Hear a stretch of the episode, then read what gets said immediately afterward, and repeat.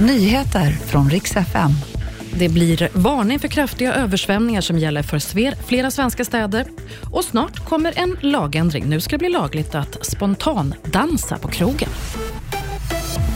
Vi ska börja med översvämningarna som vi rapporterade om redan igår. Det ställer till med problem i Götaland och nu gäller röd varning för flera städer. Det är de högsta nivåerna som gäller över Viskan mellan Borås och Kullarisehamn. Vattenmassorna hotar flera viktiga vägar. Det finns också risk att både bostäder och kommersiell verksamhet kan påverkas.